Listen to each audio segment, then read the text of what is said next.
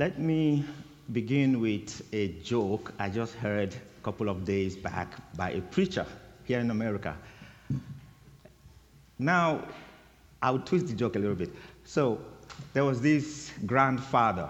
He had two grandsons living with him, and these boys were very troublesome. And often and on, the school will report that they have caused one trouble or the other. And in the neighborhood also, people will come to report to the grandfather, Your boys have created this trouble and that trouble. So the trouble were too many, too many for the grandfather. So he decided he was going to take these boys to see the priest of his church so that the priest at least could do something to help them from their troublesome behavior. So he took the younger son first to the priest. And so he dropped the boy with the priest and he stayed outside. And the boy sat down with the priest. And the priest, in trying to make the little boy understand that he needs God in his life, the priest started by asking him one question. He said to the boy, Where is God? And the boy was quiet. He said to the boy again, Where is God? And the boy was quiet. And then he said the third time to the boy, Where is God? And then the boy got up and took off, shot out of the door, ran home, and told his older brother, God is missing. And they think we did it.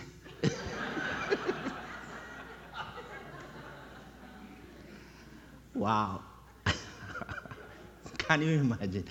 The little boys thought they accused them of stealing God. so the priest is looking for God. Okay, now, today, today we are talking about, I want to talk about the Holy Spirit, the baptism of the Holy Spirit, and fire. Now, this is a very huge topic. We can spend months, believe me, teaching on just the Holy Spirit and fire. Months teaching on it. So I don't think I will do a good job under 10 minutes, but you bear with me, please. What I want to try to do this morning is to try and try to make us understand um, who the Holy Spirit is and what He is and why we need Him. And perhaps how we can get Him, you know, find Him, you know, like the story. Maybe the Holy Spirit is lost somewhere. So how can we find him back? So we read in Acts chapter 8 Philip went to Samaria and preached, and the people got converted. They became Christians, and perhaps he baptized them in water. And then we read that they sent message to Jerusalem to the apostles, and then they sent Peter and John to Samaria. And when they got to Samaria, they prayed for these Christians. They were already Christians. They received Jesus Christ, and perhaps they've been baptized in water. Yet, the apostles came, prayed for them to do what? To receive the Holy Spirit. Now, I don't claim to understand all of that. I don't, I don't claim to understand all of that. But my rational mind tells me didn't they receive the Holy Spirit when Philip preached to them and they repented and they got converted and they became Christians? Didn't they receive the Holy Spirit? Didn't they have the Holy Spirit? I think they did. Then why would Peter and John lay hands on them to, be, to receive the Holy Spirit again? And then we were told that they were filled with the Holy Spirit. And we didn't read this part, but it's part of the story. There was a man who was a magician in that town who saw the actions of the Holy Spirit in the people when they received it or received him. And he paid money to Peter and John. Say, Can you give me this power so that whomsoever I lay my hands on will also receive the Holy Spirit? Now that tells me that that man saw something. That is why he wanted to pay for it.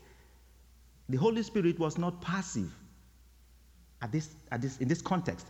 Because if it was passive, if Peter and John had said, receive the Holy Spirit, and all of us just sat calmly, cool, and collected, I don't think that man would have said, I want to pay to have this power. No. He, he wouldn't have seen anything. He would have said, mm-hmm, mm-hmm. Is that all about the Holy Spirit? Okay, I see. Nothing. Quiet. But he must have seen something that happened when Peter and John laid hands on those people. And what he saw impressed him, and he wanted it badly. He wanted to pay to get it, the power. Of course, Peter said, Your mind is not clean. You think you could buy the power of God with money? Go and repent. Now, the point I'm making is the Holy Spirit is not passive, like most of us think. It's not just sitting here or sitting there or sitting in you and me quietly. No, He's active. And people can tell when the Holy Spirit becomes active in your life or my life, people can't tell. There are so many signs. Okay, so off to John the Baptist.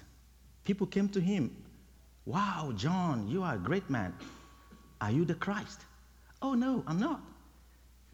The Christ is coming. I'm not worthy to untie his shoes. When he comes, he is going to baptize you with the Holy Spirit and fire. John said that. I baptize you with water, but the Christ will baptize you with the Holy Spirit and fire.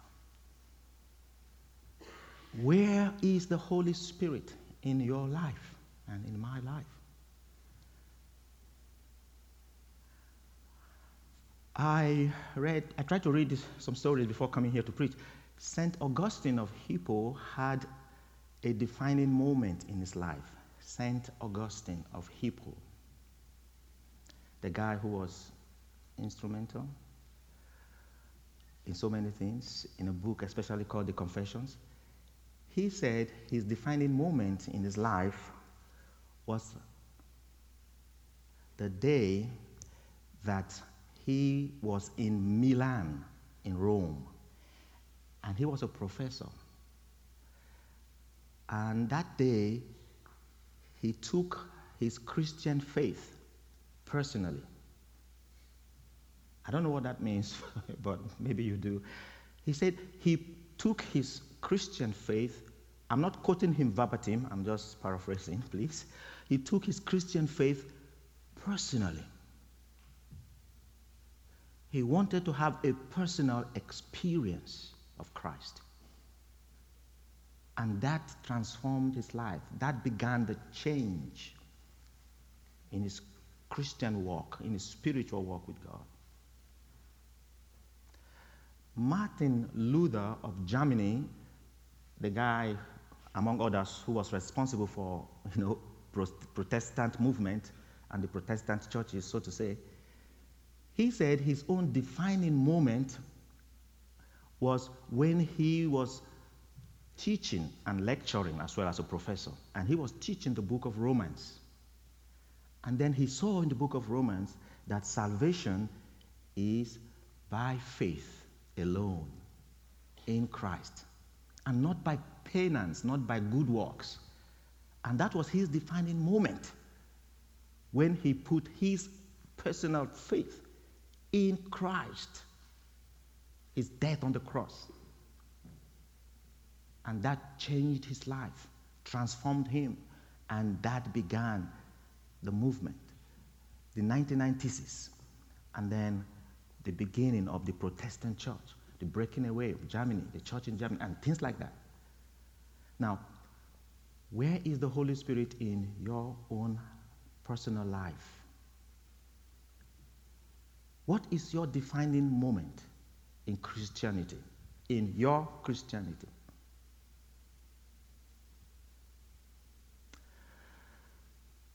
Jesus in Acts chapter 1 around verses 6, 7, tells, he told the disciple, Peter, James, and John, and the others, do not go, do not leave Jerusalem after the resurrection. He said, wait until you receive the Holy Spirit. And we were told in Acts chapter 2, verses 1 to 4, that on the day of Pentecost, Pentecost, for your information, if you don't know, is a festival, okay?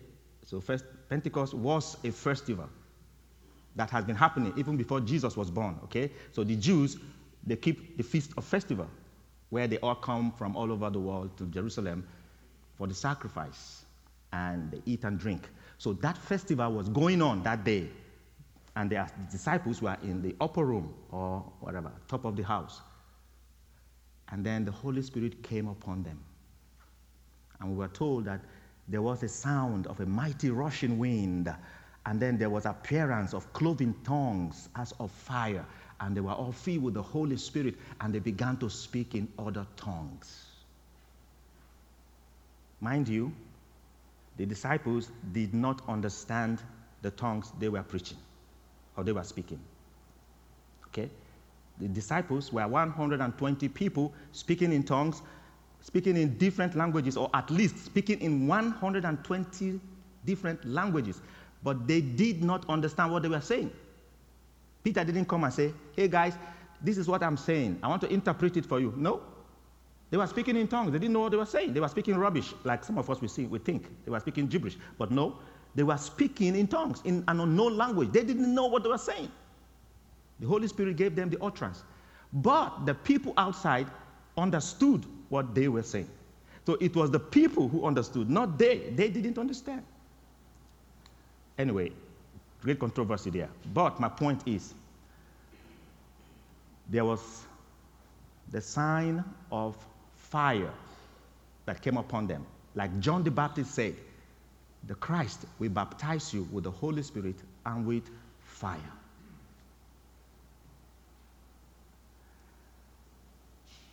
Now, several places in the book of Acts tells us about people receiving the Holy Spirit.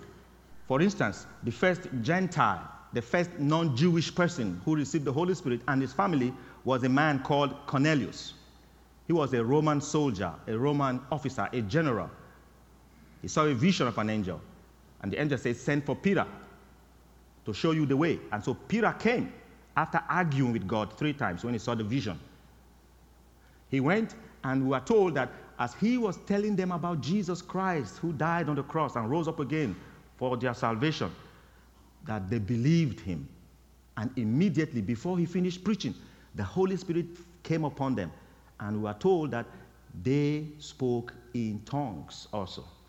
But this time, they didn't tell us if anybody understood what they were saying. Nobody said, Oh, yeah, Cornelius, you are speaking in my language. I understood what. No. They just spoke in tongues. And that's it. Nobody understood it. That's the second, or if you like, maybe the third place, apart from Acts chapter 8. I think the final place is Acts chapter 19, where Paul went to um, Ephesus. He saw 12 men. They were believers. And then he asked them, Have you been baptized in Christ? They said, No, we were baptized by John or after John's preaching. He said, No, John spoke, spoke Christ and Christ has come. You need to accept Christ. They say, We believe. He baptized them. That's what the Bible says. Paul baptized these 12 men. And then, after baptism, he laid his hands on them.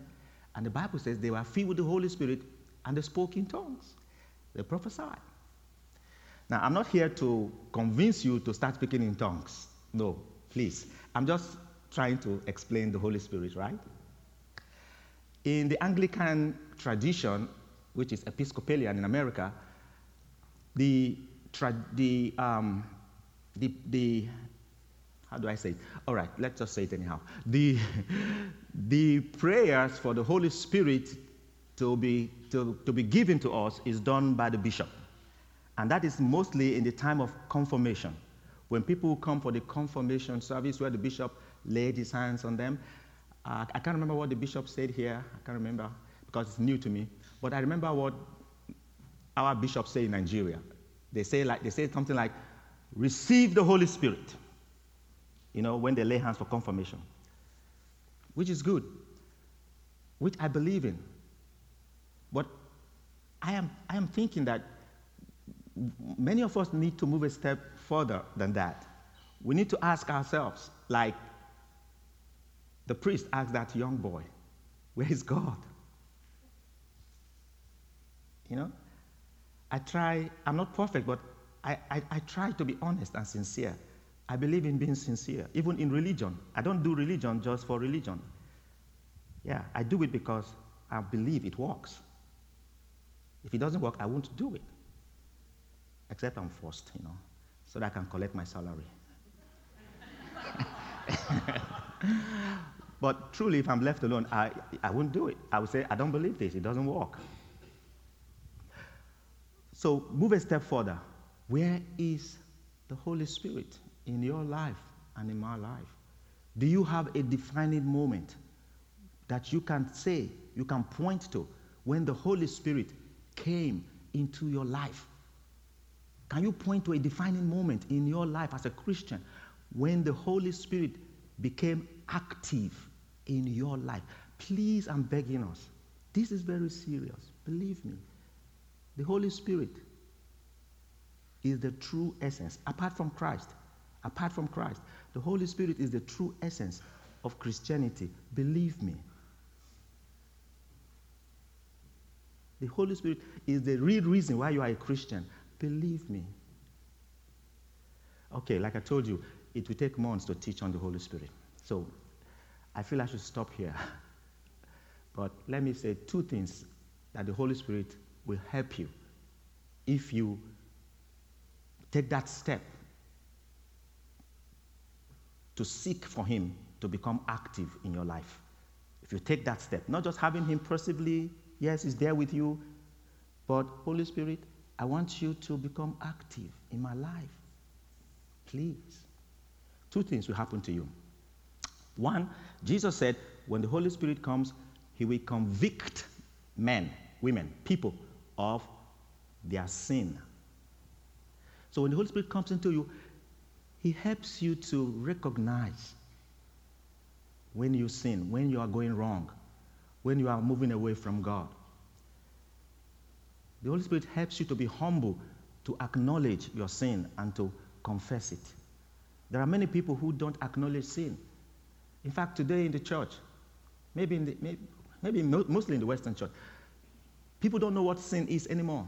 Believe me. If I throw it open now, let's discuss it. You will hear so many opinions. People don't know what sin is. They don't know what is sin. They don't, some don't believe there's anything like sin. They, oh. But the Holy Spirit will help you to know. In the midst of the confusion, the Holy Spirit will tell you, no, this is wrong, this is wrong. You are wrong in this, you are wrong in this. Believe me. And to, to help you to be humble, you will say, oh, yeah, I'm sorry, Lord, forgive me. This same practice goes within relationships husband and wife, parents and children, colleagues, staff. The Holy Spirit will tell you when you are wronging your neighbor, when you are wronging your spouse, when you are wronging your children, when you are wronging your parents or whatever, neighbors. He will tell you. You might not know it. You might think, well, this is the practice, this is the culture, this is how we live our life, this is what people do, this is how we do this business, this is how we do this job, this is how we relate to people like these, people of this, people of that. The Holy Spirit will say, no. You are not like that. You are a Christian.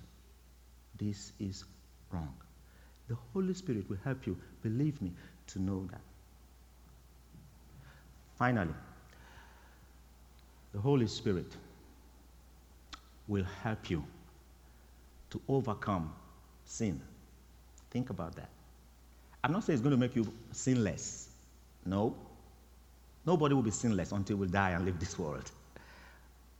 But sometimes you might experience sinlessness in a brief period of time. Some of us have. Yeah. You can live a whole day without sin. Believe me, it's possible. But of course, you can't live your whole life without sin. It's not possible. You're human. But the Holy Spirit will help you overcome sin. Overcome means to stop sin. Believe me. Believe me. You know, before I received the Holy Spirit, I used to think that there are certain sins I cannot stop. It's not possible. It's in my blood, it's in my genes. I am created like that. I am made like that. I can't help it. It's God's fault, or maybe God. But when I received the Holy Spirit, I was in high school. Believe me, There is no sin in my life that I accept as part of me. I fight every sin I know every day to stop it. I don't fight it like, oh, I'm helpless, I'm weak, oh, I'm frustrated. No, no, no, no, no, no, no. I fight it like, hey, I'm victorious, I'm champion, I'm defeating you. Believe me, that is, for me, is the greatest testimony of Christianity. When a Christian can stand to the public and say, I have what it takes to defeat my sinfulness the Holy Spirit. That is what Christ offers to the church. And that is what gives the church the witness as the light, the light of the world. That's what the world is looking for. That's what they will see, and they will come to church and believe in Christ. Amen.